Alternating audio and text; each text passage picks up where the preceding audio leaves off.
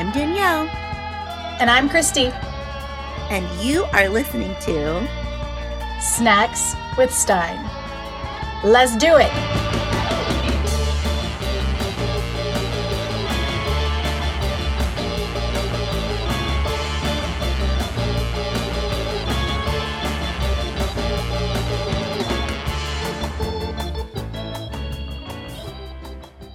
Okay, welcome back to Snacks with Stine. This is Danielle.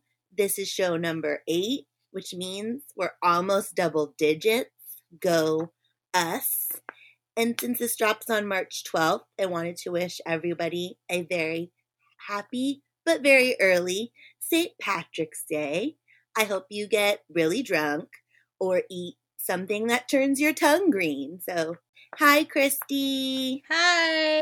Back when we were cool and didn't have children and could drink for St. Patrick's Day, um, we used to have a tradition of making waffles with Ooh. Baileys in the batter. Pro tip St. Patrick's Day, get out your waffle iron, get a little Baileys in the batter. It's real good. Ooh, I like that. So let's catch up. Is there anything that's new in the last five minutes? I can't say that there was. There's no hockey tonight, so I've got nothing. Got nothing. Well, at us. least I'm not pulling you away from a game. No, I feel like we do that every time.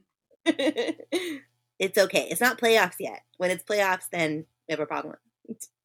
No, we just have to be better at scheduling. Be like, Yes. listen, she's not going to be anywhere near available for this amount of time because of hockey.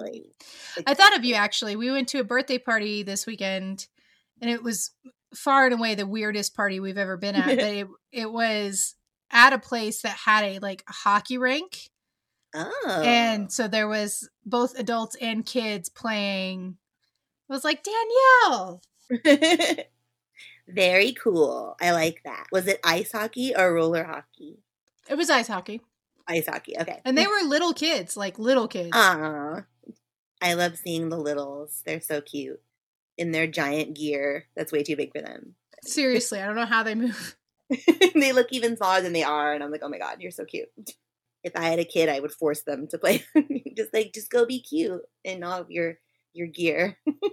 My friend Tina, hey, her son plays hockey, and he's like six. One day he wanted to go to hockey practice in his inflatable dinosaur costume. So she she sent us pictures of her kid at hockey practice as a dinosaur. well, you know, I mean, maybe the the inflatable will block shots. It might. hey, he's living his best dinosaur hockey life. yep. Why We're- not? We're, we're gonna let him have it. I support it. so, real quick, while Danielle tells me a story, which is my favorite thing, I'm going to sit down and also have another one of my favorite things. I'm drinking wine. I definitely gravitate towards red wine, and this one Mhm. is uh, 19 Crimes because they sell it at Sam's, which is surprising because it's actually a pretty decent wine. I'm not one of those people. If it's more than like $10 a bottle, I'm probably out. I'm like a 10 11 dollar bottle kind of gal. So yeah so i've got this 19 crimes that's really good and then i've got some colby jack cheese um, Wine and cheese. alongside some pretzel thins. They're like chips but sort of pretzels. Oh, I love those. so we've got some like salty with the cheese and the wine. I'm just gonna get decadent with it and sit back and listen to a spooky story I wish this was more classy of a book, but Are you suggesting that a book with the title Shocker on Shock Street is not going to be as highbrow as the snack that I'm currently mm. having? I don't think so. I think I it's it was a fun one, but I don't know if it, it fits your snack. But so I'll be the judge of that. okay. So as Christy said, I will be reading a shocker on Shock Street. I picked this one because next week I leave for Disneyland. Woo! and woohoo! And this one happened to be about theme parks gone bad. So I was like, hey, apropos for my mood. This one was published in 1995. It's Goosebumps number 35 and it was 350 at the time. So Ooh, a lot of fives. a lot. That's why I said it all. So I was like, wow, there's a lot of fives happening there. For our cover, I really like this one. It's very classic to me. What I consider, you see it as on a as a kid on a bookshelf, and you gravitate toward it. It's one of those because we have a very typical suburban street. Hey, guess what its name is? Is it Fear Street? No, Well, then. it's Shock Street. Ah, damn it.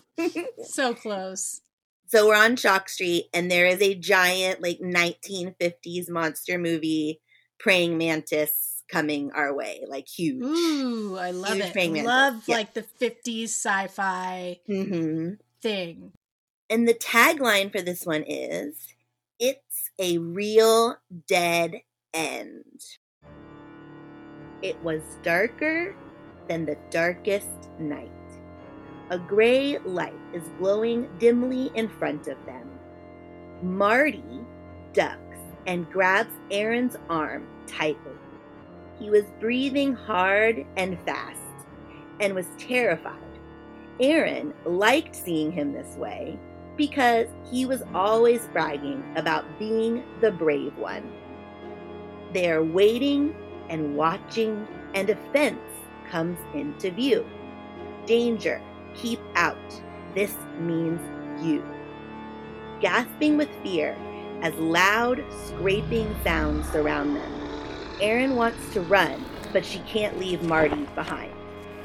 The scraping turns into loud banging and crashing. They move quickly along the fence, but the sounds follow. The fence begins to shake and crumbles to the ground. A monster with a head like a wolf and the body of a crab. What? Exactly. I'm going to say it again. A head like a wolf and the body of a crab swings its giant claws toward them. Erin and Marty scream and jump to their feet. Please sit down. I can't see the screen. Shh, someone else whispers at them. Erin and Marty feel like jerks, because they are, and slink back into their seats. Meanwhile, the wolf crab is taking off after a kid on a trike. I just want to talk about the wolf crab for a moment. I think we all do. so before I continue, this is a wolf that has a crab body. Okay. It feels like Stine had a hat, didn't know what to do, and was like, let's just put some animals in a hat, and we got wolf crab. Yeah. so, like, from a design perspective, I'm trying to reconcile this in my mind. Like, you know that um show where they make the Muppets? Yeah. It's like the, the Mhm. competition show where it's like Yes. the creature creators. I love that show. So this feels like a challenge for a creature creator. And I'm trying to decide if it's like a red, sleek crab body with a red, sleek head that's in the shape of a wolf, or if it's a furry wolf head with a crab like body that's covered in fur. oh my god, a furry crab. Yes, I'm trying to figure out if it's a merger or if it is like straight up copy paste, like furry head on sleek body, kind of, which I'm having trouble with. yeah, it's a weirdo. It's a weirdo to me. Okay. Alrighty. So Marty starts making fun of Erin and saying it's only a movie, it's only a movie. So they bicker back and forth until someone once again tells them to shut the hell up. They finally decide to stop being obnoxious and sit back and enjoy the rest of A Shocker on Shock Street 6. And this one ends with the wolf crab being caught and boiled in a giant pot, resulting in delicious crab for everyone. Ooh, that took a dark turn. So the movie ends, and the duo makes their way through the lobby of the movie theater. And in typical Marty fashion, he puts a foot out to trip Erin, and she stumbles into a young woman. You twins should really be more careful. But Marty and Erin are not twins. They're not even brother and sister. But they look a lot alike, both with round faces, dark hair, and blue eyes. So Marty and Erin continue to trip each other throughout the long lobby, basically being the type of kids that I hate because they're in the way and they're loud and I want them to fall off a cliff. So I Where don't like them. Well, exactly. Where where are your parents? Guardian, Wrangler, any of the above. and but they're really excited because they're probably the first two kids to see the new Shocker on so- Shock Street. See, I did it. I did it. Do it. So they're really excited because they're the first two kids to see the new Shocker on Shock Street movie, thanks to Erin's dad, who works with movie people and got them tickets to a preview screening. They turn the corner into another hallway, and two giant crab claws grab Erin by the waist. She opens her mouth to scream, but only a squeak comes out. Everybody is laughing, especially Marty. The man inside the wolf crab costume apologizes for scaring her, and Marty yells out, She scares easy.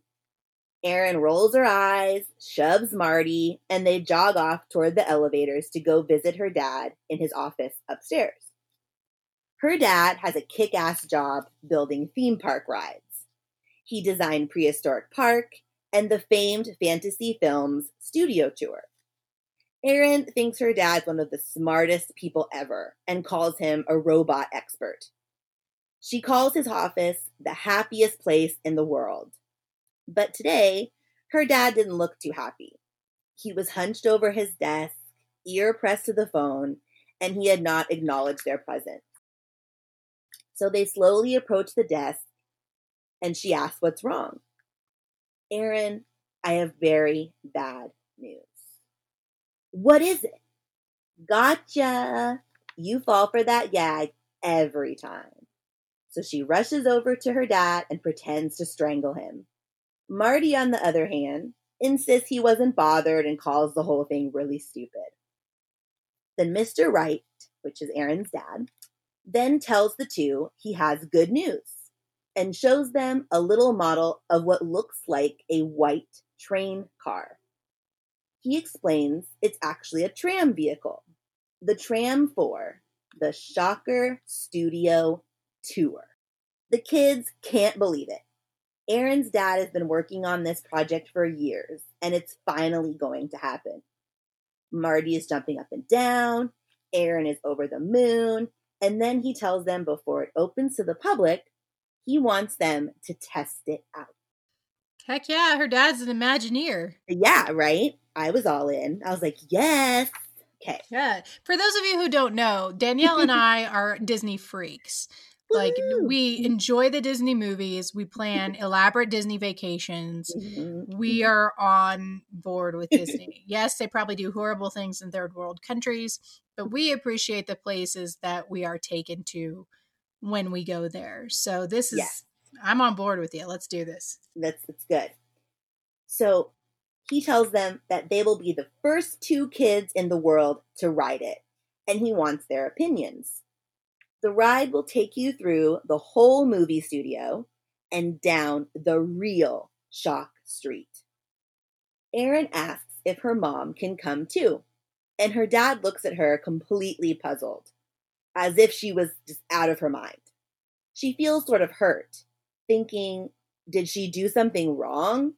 Or maybe something was wrong with her mom. But Mr. Wright just insists that they'll have more fun on their own, which makes Erin a little suspicious, but she doesn't want to make him mad and have him change his mind about the tour. So the next day, Mr. Wright is taking the kids deep into the Hollywood Hills and to Shocker Studios. The day is gray and hazy, and Erin is hoping it doesn't decide to rain. But Marty thinks it makes for great horror movie weather. They reach the Iron Gate with Shocker Studios spelled out in blood red letters and a small beware above it. The parking lot is empty, but will soon be filled with thousands of cars. Since it is a working studio, Mr. Wright points out a few things, and Marty is asking so many questions he might crawl out of his own skin. Have you ever been to a movie studio? I, I went on the. That's not a real studio, though, is it? If you go on the Universal tour in California, some of those are some. So that's the fun thing with Universal's tour is that a lot of those um, are working set. I'm not sure what's there now because I haven't. I've only done the tour most recently when it was Horror Nights, so it's a different route and stuff. But when you go on the day regular day tour, they do take you past some working sets. At one point, I know it was Desperate Housewives, so that it was like Cherry something Lane or whatever, and wherever Wisteria. they lived. That would be Wisteria. Wisteria Lane. Sorry, excuse me. Um, listen. me. yeah, I think I went on a tour once when I was in high school. I think we went by the sets for when they were filming The Grinch. Ooh. So that's a good one because then now they repurpose those Grinch sets, which are really cool, as a really awesome Christmas layover at Universal, and it's super fun. So if you're in LA, do it. You can meet Max, who's the highlight of my of my day. He's Max is the best. Marty asks if they can walk on Shock Street, and Mr. Wright tells them they must stay in the tram and not to worry if something doesn't work right, as there's still some bugs and kinks they're working out. The tram approaches. It's long, open on top like a roller coaster car, and painted black with a white skull on the hood. Inside the car is a young red-headed woman who introduces herself as Linda, and she says she is their tour guide. Before they take their seats, Linda is rifling through a black tote bag and pulls out a red plastic gun. It's a Shocker Stun Ray Blaster. They can freeze a monster from 20 feet away. She hands one to Erin and goes to get another for Marty, but as she reaches toward him, she trips and the blaster goes off in her hand. Linda is frozen on the platform. Aaron and Marty don't know what to do. She turns to her dad and he's laughing, then back to Linda, who's laughing too. That was the first shock on the shocker tour, she says, and goes to comfort Marty, who insists he wasn't scared at all. He's such a jerk and can never just admit when he's scared. They climb in and look for a safety bar, but the tram has none. Erin asks Linda if she's coming with them, but they're on their own. She reminds them not to get out of the tram, don't stand up while it's moving, and keep all limbs inside. Well, there's no safety bar, so it's the honor system. Right. you are being trusted not to kill yourself on this train. Sounds good. Fuck that. No, I'm not getting on any ride where I have to trust other people's kids to not kill me. Bert, do you want to guess what their first stop is? On the tour? On the tour? Um it's gonna be the oh lord. How does Spaceship Earth start? Uh, the dawn of time. The dawn of time. I wish, but so I'm going to pause and say that this begins the most amazing and unoriginal series of names for places that I have ever experienced. Literal So- naming. So get ready because they're great.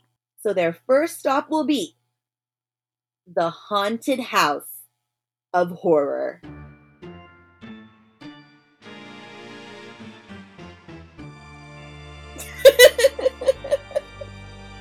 Tram, the tram starts its route, and Marty just can't frickin' stop complaining. The gun is babyish. It better be scary. Blah, blah, blah. Erin just hopes he's not going to ruin her whole trip. They approach the house, and it looks just like the movies. Tall weeds cover the lawn, a pale green light emulates from inside. A rusty porch swing is swinging by itself, and the tram takes them through a rusty gate toward the house. They see silhouettes of skeletons in the windows and hear screams of terror from inside. The tram picks up speed and passes a sign above the front door that reads, Abandon all hope. But the tram bursts down the door and they're inside the house. They get to the kitchen first, which is in disarray. Cabinets are opening and closing by themselves. And other spooky things. But the tram keeps going until they reach the living room. They are plunged into the dark, and a large chandelier begins to shake, and a voice can be heard Welcome to my humble abode. Who was that? Who is there? She asks Marty, but there's no response. Marty is gone. Her breath catches in her throat. Did that idiot climb out? Then something touches her arm. It's Marty, and he's giggling. It's so dark, it must be some kind of special effect because she can't see him at all. Then a big fire starts to roar in the fireplace, and they both jump. A black armchair spins around, and a grinning skeleton booms. I hope you like my house because you'll never leave. then the tram roars to a start. They're going faster and faster, whirring around corners, down dark halls, and then they're climbing up and up and up. One more sharp turn, and they come crashing down. They were on a roller coaster ride in the dark, with no seatbelts, no safety bars, and nothing for Erin or Marty to hold on to. Erin is convinced something is really wrong with this tram. Yeah, because your fucking dad forgot to put a safety bar in there, and everybody's gonna die. They're gonna yep. get sued. You're gonna lose your house. This mm-hmm. is not good. This is not good at all, guys. Listen, your dad's a bad engineer. I mean, on the plus side, this kind of sounds like a combination of Haunted Mansion and the Mummy Ride, which I'm on board with, mm-hmm. but mm-hmm. not without a safety bar. Yeah, I need a bar. I need a safety bar. They burst through a door, and the gray sky appears. But the tram is going so fast, Erin can't catch her breath. She's looking for someone, something, anything to help, but no one and nothing is in sight. The tram suddenly rolls to a slow pace and then to a stop. They are parked between two rows of tall bushes. Marty stands up and looks around. There's nothing here. But Erin notices the bushes are wiggling and there are glowing red eyes staring back at them. Trying to get Marty's attention, she tugs his sleeve, but it was too late. They were surrounded by snarling, snuffling creatures from all sides, reaching their claws into the tram. Erin thinks maybe they can run out the back of the car, but there is no escape. A monster covered in brown fur opens his mouth to reveal long, jagged yellow teeth, and he swipes at Erin with a fat paw. Would you like an autograph? It growls. And this is when I said, What the fuck? Yeah. Like I was with you. we were on this ride we were we were doing stuff, and then the monsters went all LA on us. Erin's mouth is hanging to her knees. The monster pulls a pen from behind his ear and starts to autograph a black and white photo. Marty shouts, Hey, you're ape face. He tells Marty this is the autograph part of the tour, and Erin looks around and begins to recognize some of the other monsters the toxic wild man, Sweet Sue, who is a mutant murderer from Mars, and the fabulous frog. They collect a bunch of autographs, and the creatures just go back into the bushes. They burst out laughing and think just how freaking dumb that was. And I agree. Yeah, it's an odd place for a photo shoot. You're all scared, and it's like, oh, what autographs? Like, I don't, I don't get it. Yeah, that my first thought was like, how LA of them.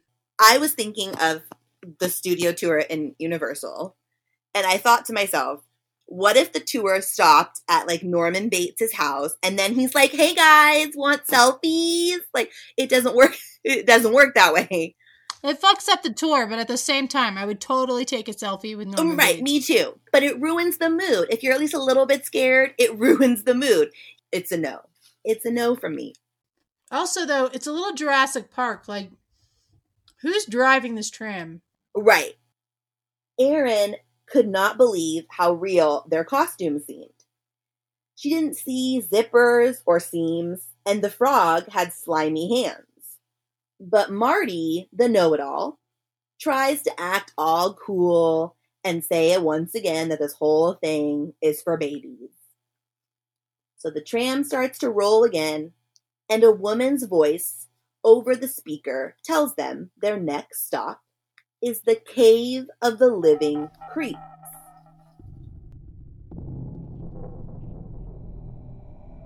The mouth of the cave was a large hole carved into the side of a hill. A sign above simply reads, Farewell. The tram lurches forward into a dim, silvery light, and Erin ducks, thinking they might hit the top. A sour, earthy smell surrounds them, and it makes Erin a little dizzy. Marty suggests they might see bats, and it's a well known fact that Erin hates bats. And therefore, I hate Erin. Yeah. Bats are adorable. Bats Leave are the bats amazing. alone. Save Yeah. the bats, everybody. Save the bats. When you said the Cave of the Living Creeps, my first thought was, oh, my ex boyfriends are in there. My mine live there too. Mine live there too, and I have some coworkers that live in there, and some ex friends that live in there. It's crowded. It's, crowded, in the cave. It's- yeah. It's crowded. Erin plays it cool, but she is definitely listening for fluttering of wings in the shadows. Then she feels something wet and ice cold hit the back of her neck. At first, she thinks it's Marty being an asshole, but his hands are gripping the seat, and whatever it is begins to move. Marty, help me! But he's too slow to react. So she reaches back and feels something sticky and cold between her fingers. Want to guess what it might be? Mm. it's never good. It's a frog. Close. It's a worm. A huge white worm. The size of a shoelace. Marty wants to touch it, but as he reaches out a finger, he screams a scream so loud it echoes through the cave. He reaches up and pulls one off the top of his head. I've got one too. Then Erin feels another plop. Then another. The worms are falling in all directions. She looks to Marty for help, but he's dodging and throwing his own worms out the side of the tram. One falls over her eyes, another is coiling around Marty's ear, and all she can do is keep heaving them over the side. Where in the hell are they coming from?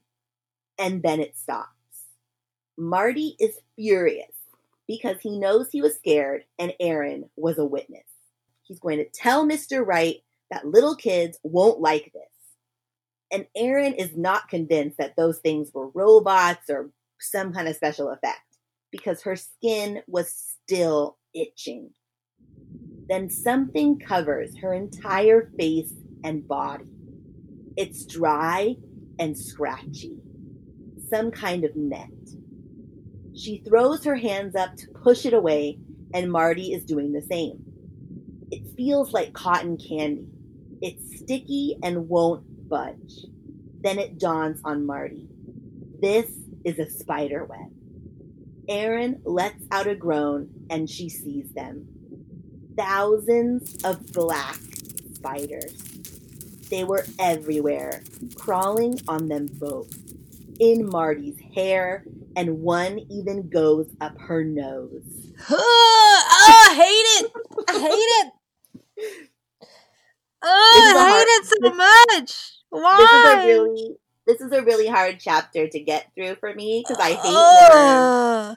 Well, I- see, here's uh, here's the deal. Like worms are gross. Being covered in worms would be gross. Mm.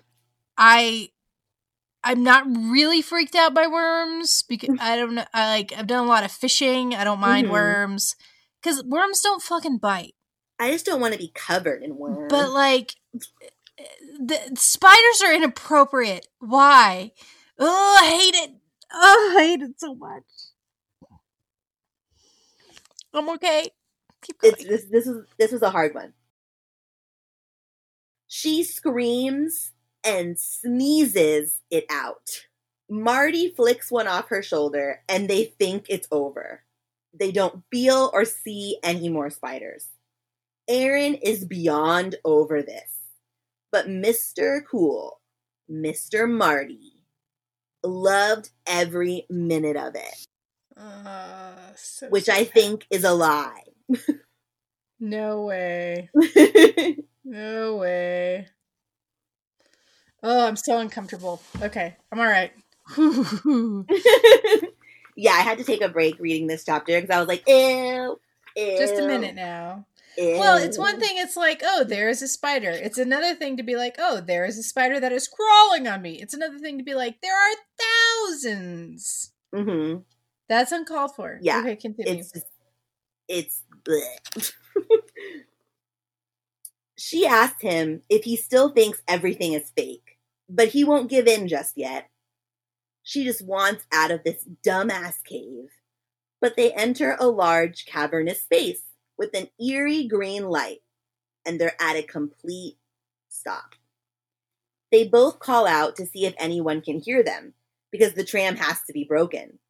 There's nothing here, nothing to look at, nothing to see.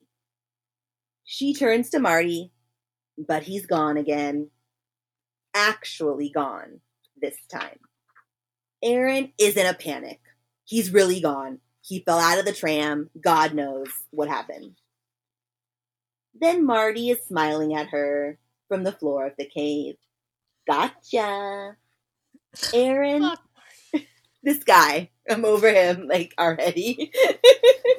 Maybe I, I guess I'm just not cool enough. Like, I don't remember like doing things to freak my friends out ever. I feel like my friends would just cry and then get mad at me. yeah. And then I wouldn't don't want that. I don't, I wouldn't want that. Yeah. I don't know. I'm sorry. Continue. No, it's true. I think about this too because I'm like, I don't do these. Who does these things? Who behaves this way? young boys would probably be more into this than girls would Mhm. ever be.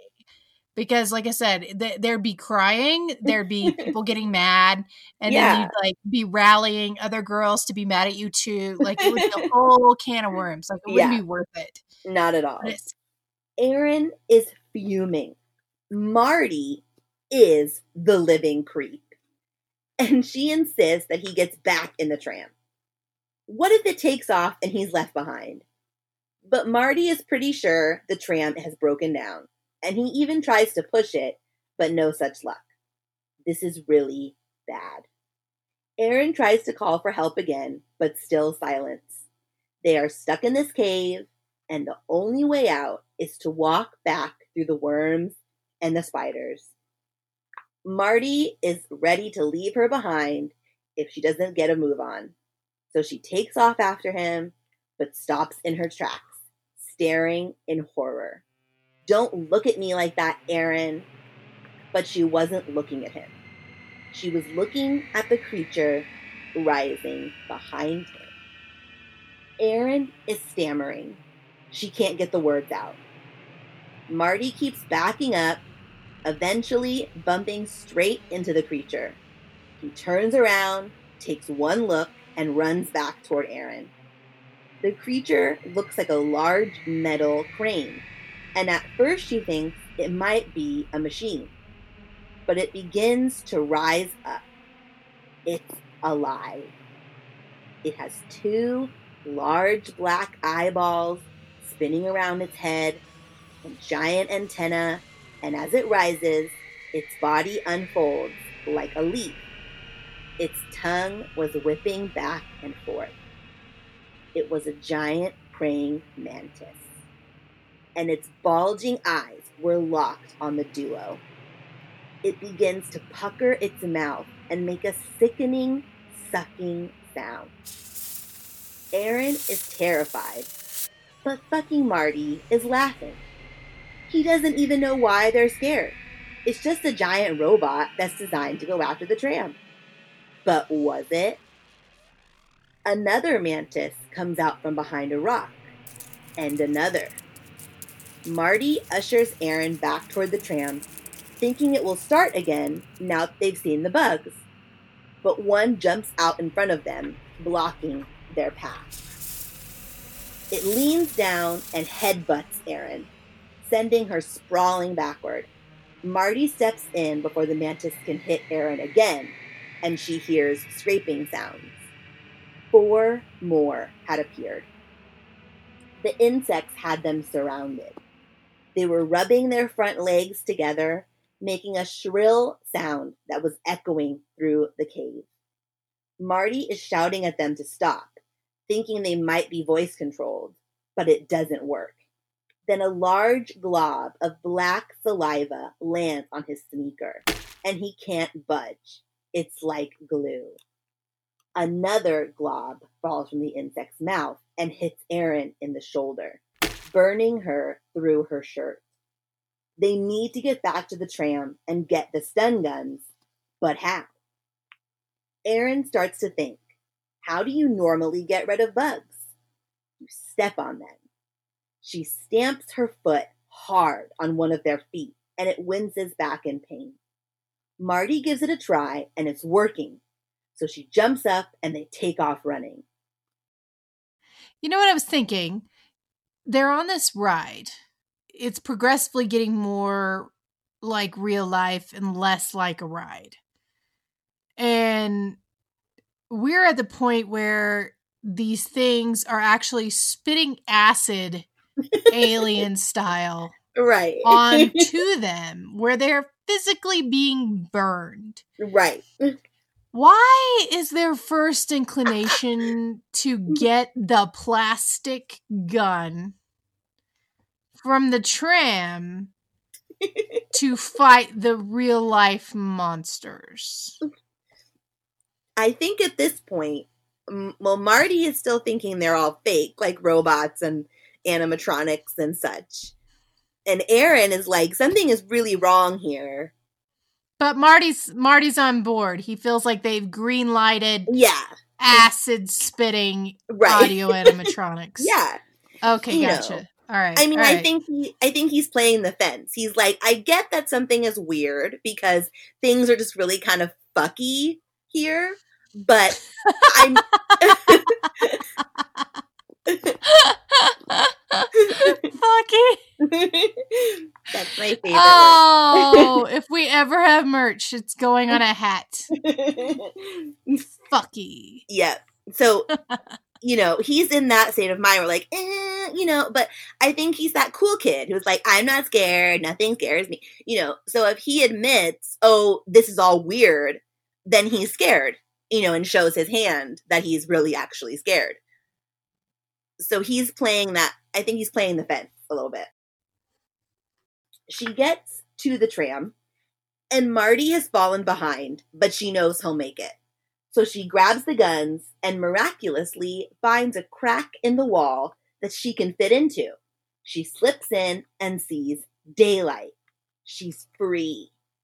Her excitement fades when she hears Marty. Help! They're eating me! And then I was like, oh my God, being eaten by bugs sounds like really horrible. And she just bounced. She bounced. what the hell? I mean, I got my plastic gun. Here's a crack in the wall. Good luck, go. Marty. I'm Yeah. out. I mean, he is kind of an ass, so I get it. It's true, but like she straight up is like, "Yay, I'm free." She was like, "Bitch, bye." Erin has no idea how to help Marty. She turns around, trying to think of something, anything she could do.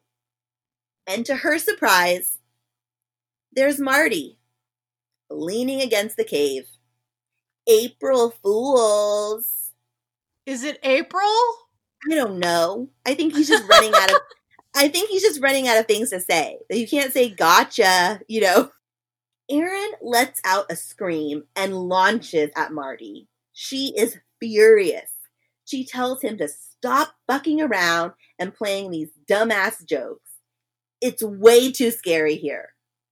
The monsters and the worms and all of that crap were way too real, and they couldn't just be movie magic. After all, her dad is a genius designer, and maybe he just outdid himself this time. Except for safety bars. Right. I keep coming back to that. I'm sorry. It's it's the basics. It's the basics that you get wrong.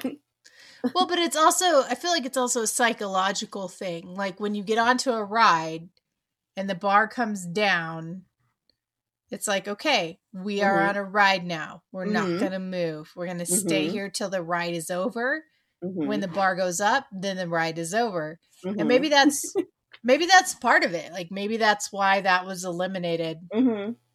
yeah, you so don't that- know what it is. Yeah, Yeah, so we're more off kilter. Mhm. We're more likely to believe that like, hey, this is weird. This is Mhm. wrong. you're right. This shouldn't be there. Okay. Armed with their stun guns, they start walking when Marty shouts, Look where we are! He's staring at a town, a movie set that resembled a town full of buildings, a general store, and a decaying mansion. Do you know where we are? asked Marty. Do you know where we are, Christy? Uh, are we on Shock Street? Oh my god, winner! You won. Winner, winner. Winner! Erin's eyes fall onto the decaying mansion at the end of the street, and she knows. They were on Shock Street. She spins around in excitement, taking it all in. They have to see everything. They go running up and down the street, peering into the windows and toward the fence that surrounds the mansion. Erin points to an empty lot where the mad mangler mangled all who passed by. I love that. He was a mangler who mangled. Hey, he knows who he is. All right. He's known since birth. When he was christened, Mad, Mad mm-hmm. Mangler. He's he has a destiny. I, I I appreciate that. Marty wants to get closer, but Erin decides to stay on the sidewalk and says something doesn't feel right. Marty wishes they had a camera because he wants a picture in the infamous lot. But then his eyes light up and he takes off running. She sees what he's heading toward an old cemetery. The cemetery where they filmed. Get ready for it. Cemetery on Shock Street. Marty pulls the gate open, which was clearly put there to keep people the F out. Erin reminds him that he shouldn't be messing around, but he's convinced it's part of the tour and to stop being such a wimp. The tombstones jut out of the ground like crooked teeth. Marty takes a few steps forward and drops out of sight. Erin cannot believe this was happening again. She had no choice but to go into the cemetery and try to find him. She calls out to him, and to her surprise, she hears his voice, telling her to be careful. She asks where he is, and he had fallen into a large open grave. Covered in dirt, Erin had to laugh at his predicament. Marty asks for help out, and after a bit of a struggle, he's back on solid ground. And thrilled that he can tell people he was in a grave in the Shock Street Cemetery. And this is my favorite my favorite part, I think, of this book because the cemetery is full of punny graves with names like Jim Socks, Sid Up, and the winner, Ben Dover. I love it. That sounds kind of dirty, actually. I know, right? Like Ben Dover is like a male porn star name. Welcoming to the stage, it's Ben Dover. I love it. So where he failed in naming locations and stuff, he won with the graves. So A hundred percent. they have a good laugh, but all Erin wants to do is get out of there and get back to her dad. And she keeps seeing strange gray wisps dashing between the graves. Could they be cats? Then sounds start to fill the cemetery. Strange cries filling the sour air. A loud wailing cry of terror startles them.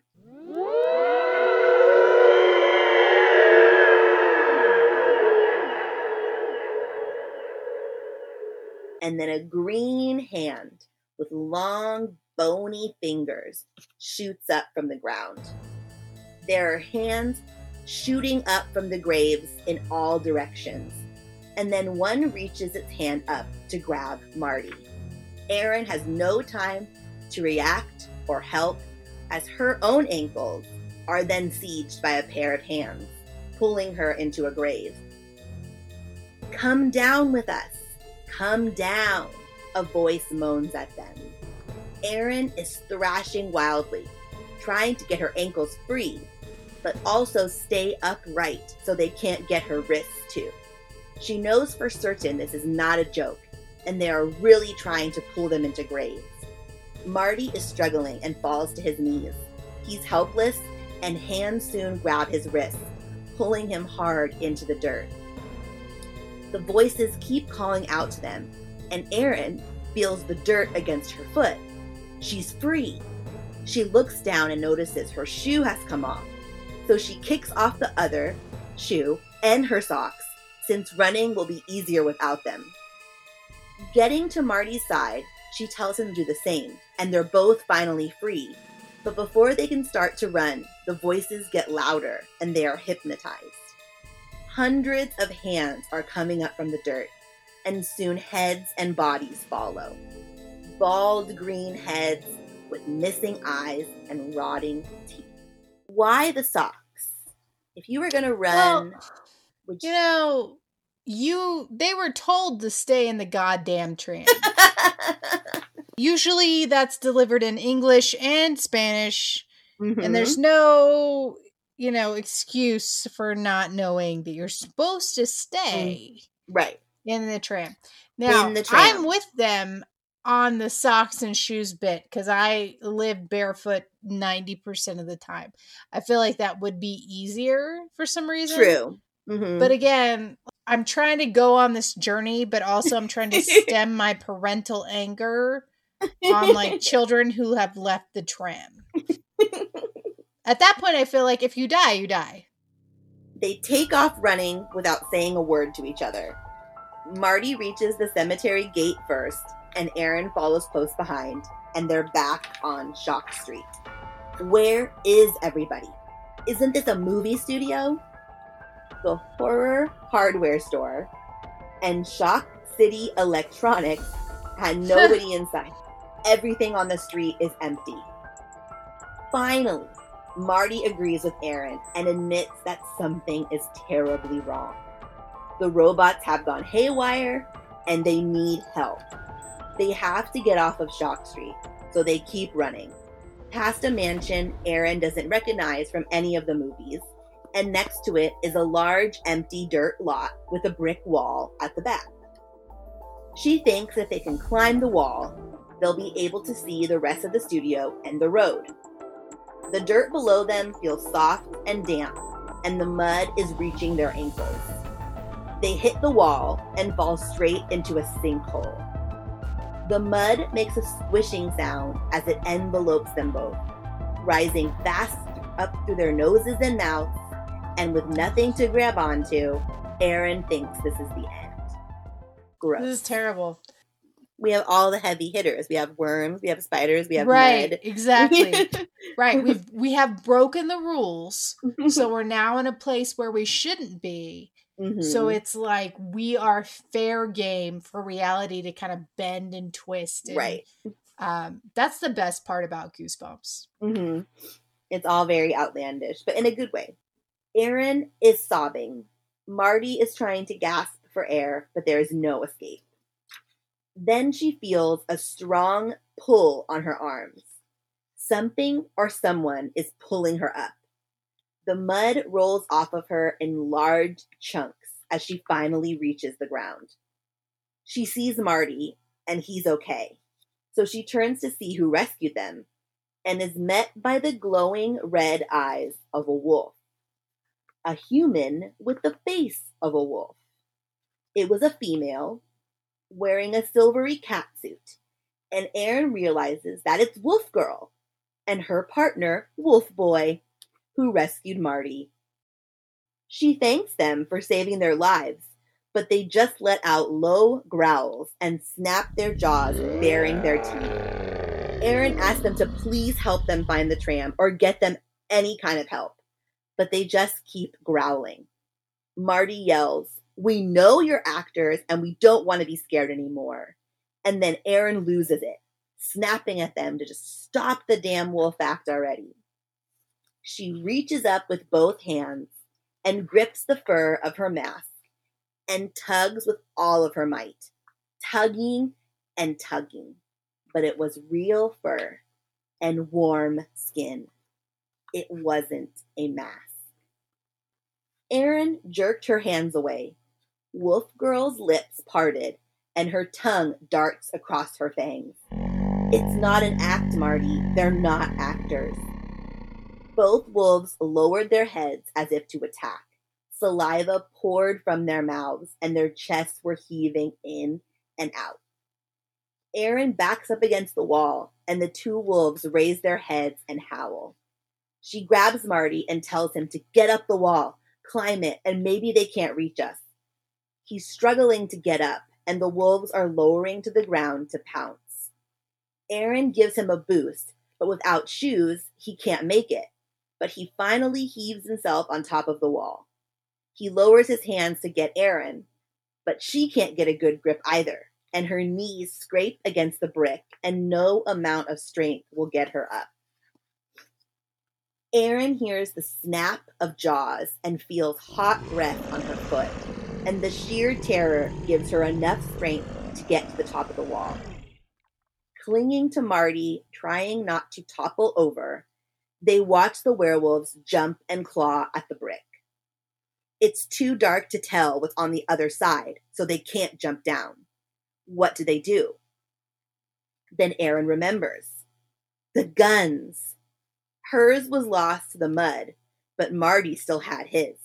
She grabs it without even thinking and starts to fire. Again with the guns. Yeah, I'm not sure that's gonna work. Um, I don't think um, so. To channel my friend Donna from Paranormal Chicks podcast, which is a great show, you should check it out. What in the Skinwalker Ranch is going on here? The gun emits a bright blast of yellow light, and Erin prays that this will make the werewolf stop. But of course it doesn't. Look out! yells Marty as the wolves take a huge leap toward the wall. This startles Erin, and she loses her balance.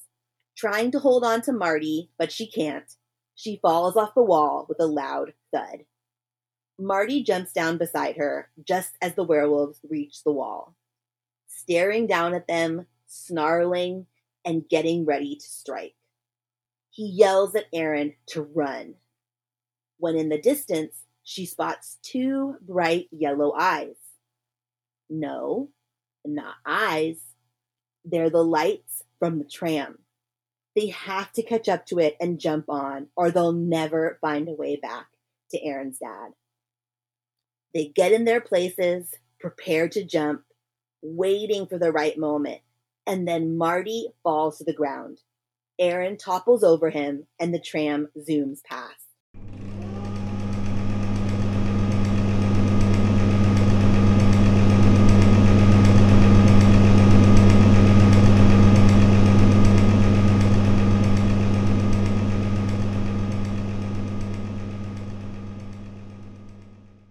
Erin pulls Marty up and they start running. She reaches the tram first, and with all of her strength, she heaves herself on. But Marty can't make it. He's falling behind. And then suddenly, a burst of speed. He somehow manages to swing himself up and slumps into the seat next to her. They were finally going to get out of this hellhole and tell Erin's dad that this place is fucked all the way up. Erin shoots straight up in her seat as she realizes the tram is full. They gasp in horror as all of the passengers, with their grinning jaws, empty eye sockets, and gray bones, turn around to face them. Skeletons. The tram was packed with skeletons, all laughing a cruel laugh as their bony fingers point at Marty and Erin. It dawns on Erin. They're going the wrong way. The buildings are getting smaller and they're getting farther from the main entrance. They have to jump, but they're going too fast. Buildings and trees are roaring past them and they're heading straight toward a castle wall. Erin stands up on her seat and jumps. She lands hard on her side and rolls. Marty hesitates but follows. They both roll until they come to a stop near some trees, and they watch the tram plunge into the wall without a sound. Just like platform nine and three quarters, the tram and the skeletons disappear into the castle. Erin and Marty are traumatized from their fall, but not injured, miraculously, and can't believe what they saw. Was the wall a fake? They go toward it thinking they'll pass through, but their hands slap cold stone. It was a ghost tram, and somehow they were able to ride it. Erin slaps the wall with her fists. She's sick of everything to do with this place and wants out. No more tricks, no more mysteries, no more scary movies, ever. Marty tries to comfort her, but she's having none of it and just wants to keep going. Strange sounds gather all around them, which she does her best to ignore as they make their way up the hill. At the top, they see buildings. Are they finally saved? But then they realize where they were back on stupid ass Shock Street she tries to turn to run, but her eyes are drawn to the cemetery and the wisps of gray from before. It starts with one and then another until they're surrounded, being choked by the mist. At this point, I'm like, all right, the kids want to get off. They've wanted to get off for a while.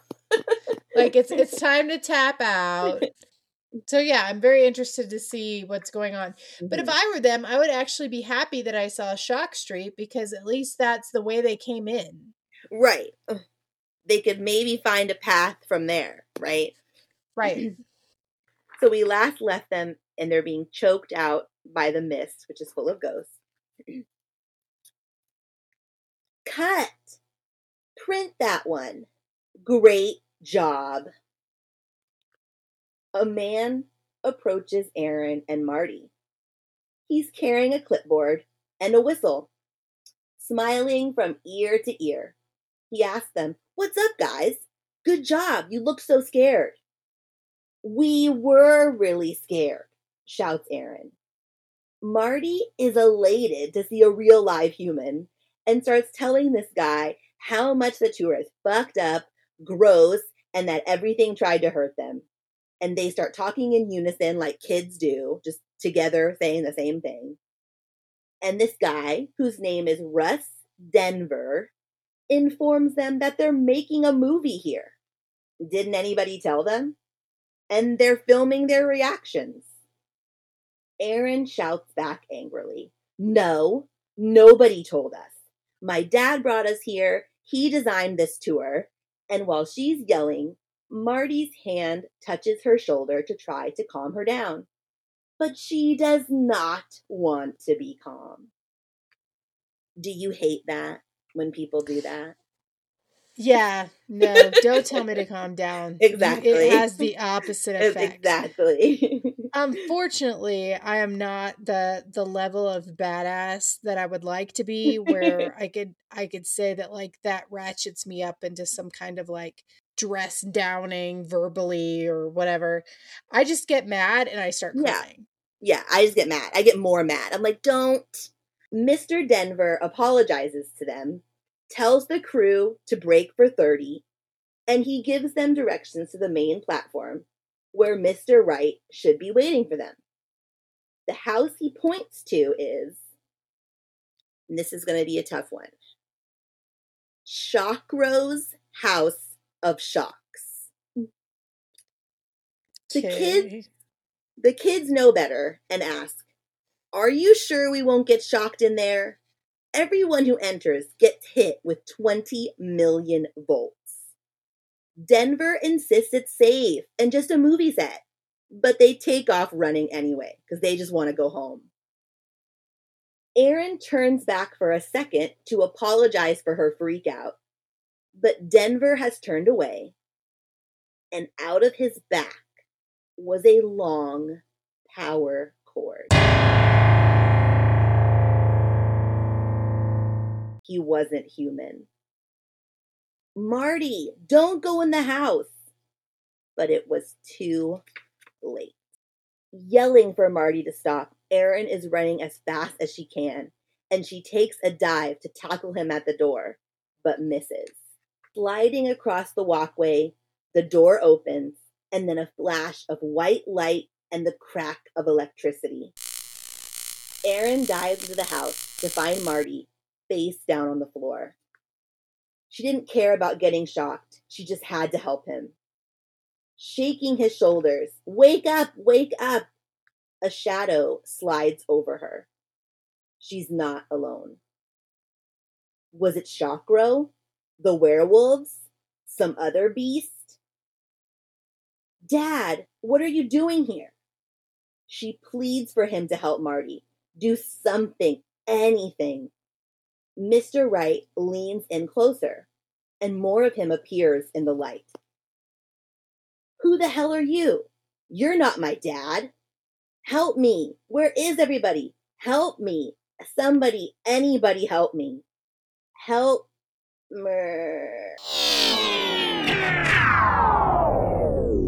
Mr. Wright stares unhappily at Erin and Marty. He closes his eyes and sighs. One of the studio engineers comes running and asks, What happened to the two kid robots? Mr. Wright says there were programming issues, and he thinks the memory chip in the Erin robot had gone bad. It was supposed to recognize me as her father, but it didn't. The Marty robot is totally down, complete system shortage. The engineer tells Mr. Wright it was a great idea to use kid robots to test the park, as he opens up Robot Marty to fiddle with some wires. It seems that all of the other creatures had been acting fine. No bugs at all. Mr. Wright says he should have seen the problem yesterday when Erin asked about her mother. She doesn't have a mother. Oh well, They'll be reprogrammed and good as new for another test on the tour. He lugs the Marty robot on one shoulder and the Erin robot over the other. humming to himself as he carries them off to the engineering building. The end. Well, okay, so on one hand, I'm kind of glad that we weren't having a Jane Eyre type situation with her mother because it was odd how he kind of sidestepped that. Um, so that's good. On the other hand, what the hell for, man? Like what? Because robots, you. hmm. like I get the safety testing. Like, didn't they test? They usually use like a barrels of water to simulate people, Right. like their weight and things of that nature. Like, I get that, but what would the benefit of a sentient robot child uh-huh. be in the testing phase? Right. I didn't- Uh, I didn't fully get that either. Like, I get it's supposed to be creepy. Like, this whole time you think they're kids, and then mhm. and then Right. he's a weirdo because he has robot kids. And then and then just going back to the point, this ride is insane. If there was a real Mm. person on the ride, I mean, how do you, we're we're suspending disbelief in a lot of ways Mhm. okay you uh, first of all you and i know from lots of experience that rides are typically maybe a, a long ride is like what 11 minutes yeah. that's a long ride I think the new Star Wars ride taps out at 15 now. That's the new. Is that rise of the Uh-huh. resistance Yeah. okay Mhm. so 15 minutes is a long ride Mhm. And this is clearly much longer than that. So if we suspend disbelief about like the amount of track that it would take to make a tram ride of this length, forget about like all the physical elements that would be mm-hmm. impossible, like the worms and things of that nature. I guess I would have liked it a lot more. I liked it. Don't get me wrong. Like this is this is one of the better ones that I think we've read. yeah. I really enjoyed it. I liked it, but I think I would have liked it more if this was truly an like a mouth to hell situation. Mm. You get on this ride and you literally enter this other plane where you might die. Yeah. Yeah, I liked it a lot because Mm-hmm. I think I think in this kind of a story there's a contract hmm where you understand we've clearly laid out the rules. Yeah. If you break those rules, you're fair game. hmm and we know that once these kids like cross this line and break this rule about like leaving this tram Right. Mhm. shit's about to go down Right. It was. and and i just feel like we should have followed through with that like i would have liked to see them both die yeah. hmm I think so. I think it could have been a different Mm. a different payoff than the robots. Like the robot thing is cool, but then it's like, yeah, there could have been a different a different payoff I- there. and i would have been more accepting of the robot thing because i love sci-fi if it Mhm. made even a little sense I have to go back and watch the movie now. If I think the praying mantis showed up in that, but it did yeah, did it? but Okay, not Mhm. not in any way relatable Ugh. to this scenario Yeah, so i wonder there. if there is an, a different book yeah, where the praying Mhm. because in in the movie it was like a giant praying mantis Mhm. that was like bigger than the town. oh like, it yeah, it was like huge, right? I don't feel like that's a direct reference to this book. It's Mm-mm. got to come up again. This could be Sure. could have made for a cool complete movie. I think there's a lot of cool visuals. Oh, for sure. Like this, Mhm. this would be great. Yeah. Yeah. You'd Mhm. have to flesh out some parts and, Yeah. and whatnot. Mhm. But like the idea, the concept of like going on this ride, hmm there's got to be, it almost reminds me of um the first House of a Thousand Corpses Mm. hmm when they go on the ride. Yeah, there's a little ride. Yeah, in the beginning of the Yeah, movie, like before mhm. things got weird. Yes. Like they go on this ride and they're being general assholes yes. and like they're breaking these rules. And after that, it's like it's fair game and right. now it's real and now the ride is real. That's kind of how I got that kind of feeling. Yeah. hmm That's that's a good comparison. I was definitely on the track of like, okay, it's the Universal Studio tour, and then it goes insane. that's like where I was. Yeah, he's Mhm. definitely ref- referencing that, and he's Mhm. definitely referencing Disney with like the Imagineering and all the Right. audio Mhm. animatronics. Yeah, You know, that's delightful. We Mhm. enjoy that. for sure. If you enjoy the show, if you enjoy listening to the show, definitely go over to Facebook, search uh, Snacks with Stine.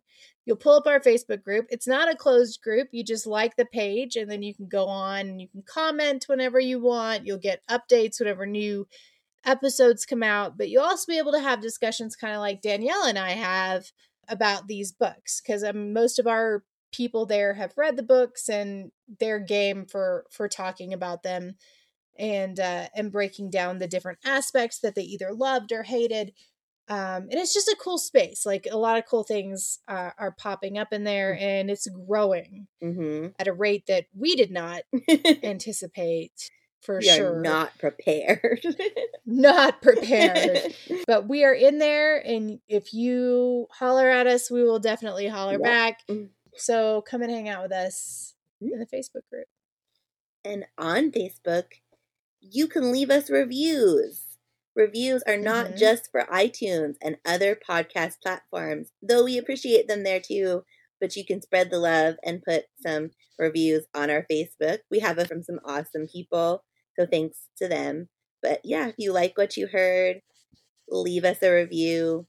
Four stars and above only. Always gotta say it. No one stars. We haven't gotten one since that last one Good. is it still up there I to looked check. on it and i couldn't find it can you redact your review Yeah, because what if you hated it and then you're like, actually, it grew on me and I like it. You know? because i went and checked it other and okay sorry we're not going to talk about a one star review that anyway, i didn't see it oh, I'm going to check. So leave us reviews. Christy is taking us back to good old Fear Street, where nothing good ever happens, for the prom queen. And if you haven't seen the Jamie Lee Curtis prom massacre movie, go watch it. It's a good one. is that prom night Prom night. Thank you. Jamie Lee Curtis, prom night. Check. it's a good one i Check like it out. prom It's- night i haven't seen it in a long time Don't watch the new one. It sucks. Jamie Lee Curtis. all- is there a new one newish, like mid 2000s?